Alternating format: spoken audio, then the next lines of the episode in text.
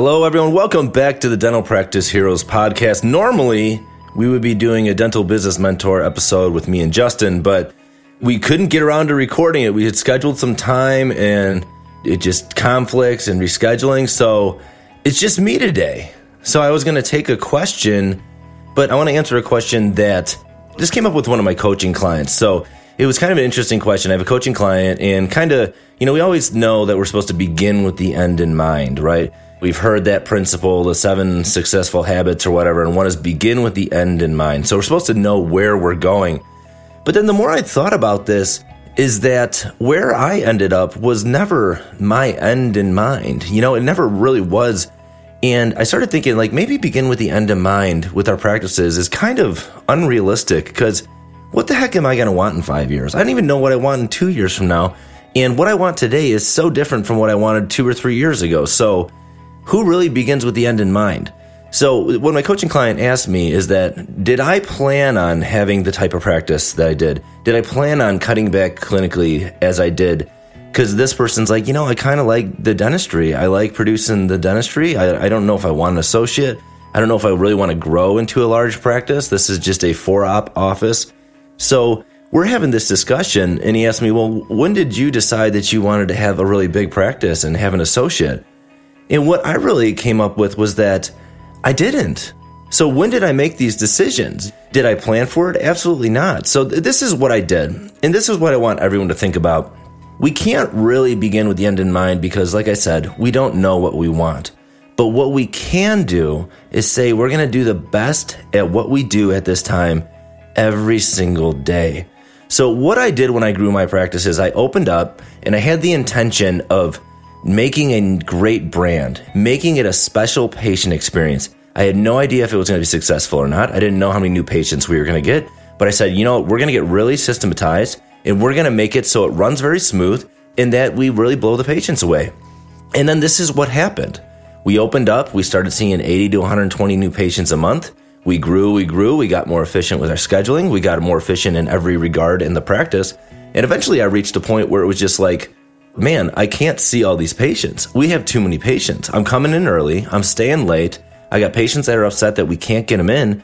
And someone calls with emergency. I'm, we literally can't see them today. And I want to see that emergency. I want to see any emergency the same day.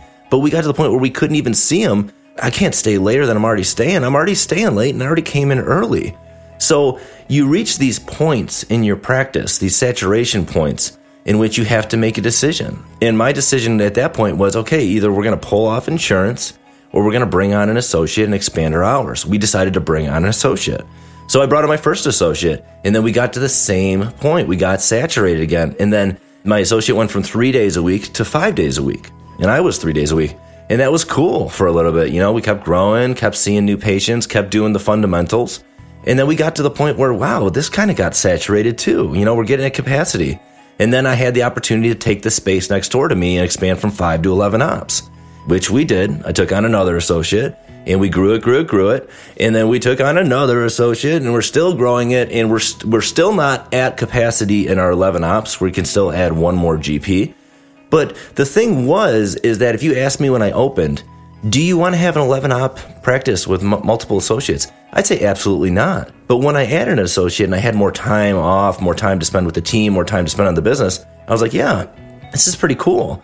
So my goal was always, you know, do the dentistry, grow the practice, pull off insurances, but we went a different route and I liked that route. And now I'm just practicing one and a half days a week, three weeks a month, and I love it. You know, it's great. But it was never my intention. So when I think about what should be your end in mind when you're talking about your practice, is I don't think you have to have it all figured out. What you do need to do though is you need to do the fundamental things that grow a practice, and that's increasing your new patients. Get as many new patients as you can. How do you do that? Well, online reputation, there's marketing, there's your image that you're putting out on the internet, it's the way that you answer the phone, it's the hours you're open. So you're optimizing all those things. And then when you get the patients in, you're optimizing the patient experience so that you get more referrals, better case acceptance etc., etc., etc. And then when you get to these points, then you can figure out what you want to do. And just like I decided to add an associate and expand our hours, I could have very easily just cut the insurance and went fee for service and been happy doing that. But the thing was is I could never answer that question of what I would do when I got to that point when I started. You got to get there and see how you're feeling and see what you're doing.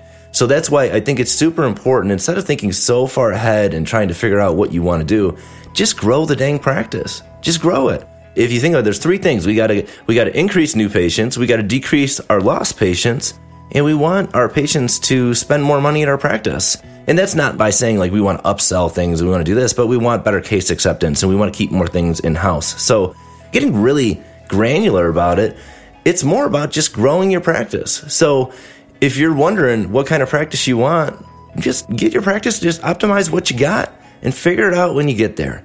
That should be the goal of any practice is to get to those capacity points because then you have the freedom to make those decisions.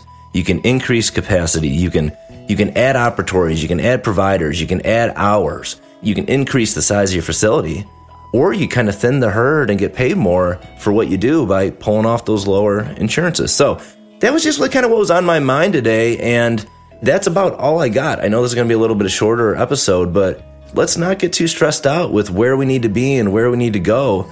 Let's say, let's grow our practices. Let's look short term ahead. And when it comes to that capacity point, then we'll decide. Okay. You guys have a fantastic week. We will talk to you next time.